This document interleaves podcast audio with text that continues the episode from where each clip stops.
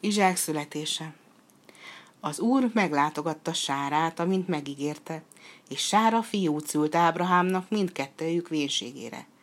Ábrahám a Sárától született fiát Izsáknak nevezte, és amint megparancsolta néki Isten, nyolc napos korában körülmetéltette Izsákot. Azt mondta akkor Sára, gyönyörűséget szerzett az Isten én nékem, s aki csak látja velem nevet. Ki mondta volna Ábrahámnak, hogy Sára fiakat szoptathat még, s íme fiat szültem vénségemre.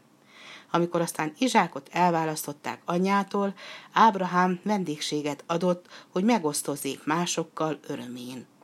Sára pedig nevetgélni látta Hágár fiát, Izmaelt, és ezt mondta Ábrahámnak. Kergesd el ezt a szolgálót a fiával együtt, mert nem lesz örökösöd ennek a szolgálónak a fia az én fiammal, Izsákkal. Ábrahám pedig igen nehéznek találta a dolgot, hiszen az ő fia volt Izmael is. De azt mondta neki Isten, ne találd nehéznek a gyermeknek és a szolgálónak dolgát.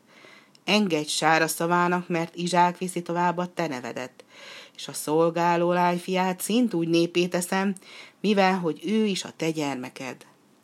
Ábrahám azért korán felkelt, kenyeret meg egy tömlővizet adott Hágárnak, majd elbocsájtotta a gyermekkel együtt. Az pedig bújdosott a bérsebe pusztájában. Elfogyott azonban a víz a tömlőből. Hágár pedig letette a gyermeket egy bokorá, és elment tőle egy nyíl- nyíllövésnyi távolságra, és ezt mondta. Ne lássam, ahogyan a gyermek meghal. Izmael pedig ott ült egyedül, és felemelte hangját, és sírt. Meghallotta Isten a gyermek sírását, és ezt kiáltotta az Isten angyal az égből Hágárnak.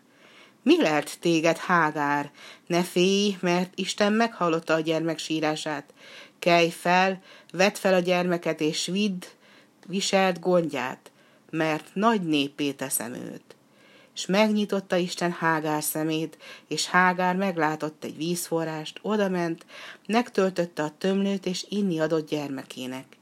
Isten pedig a gyermekkel járt minden dolgában, és az felnevelkedett, és íjász lett belőle, és mikor elérkezett az ideje, anyja felséget adott neki Egyiptomból.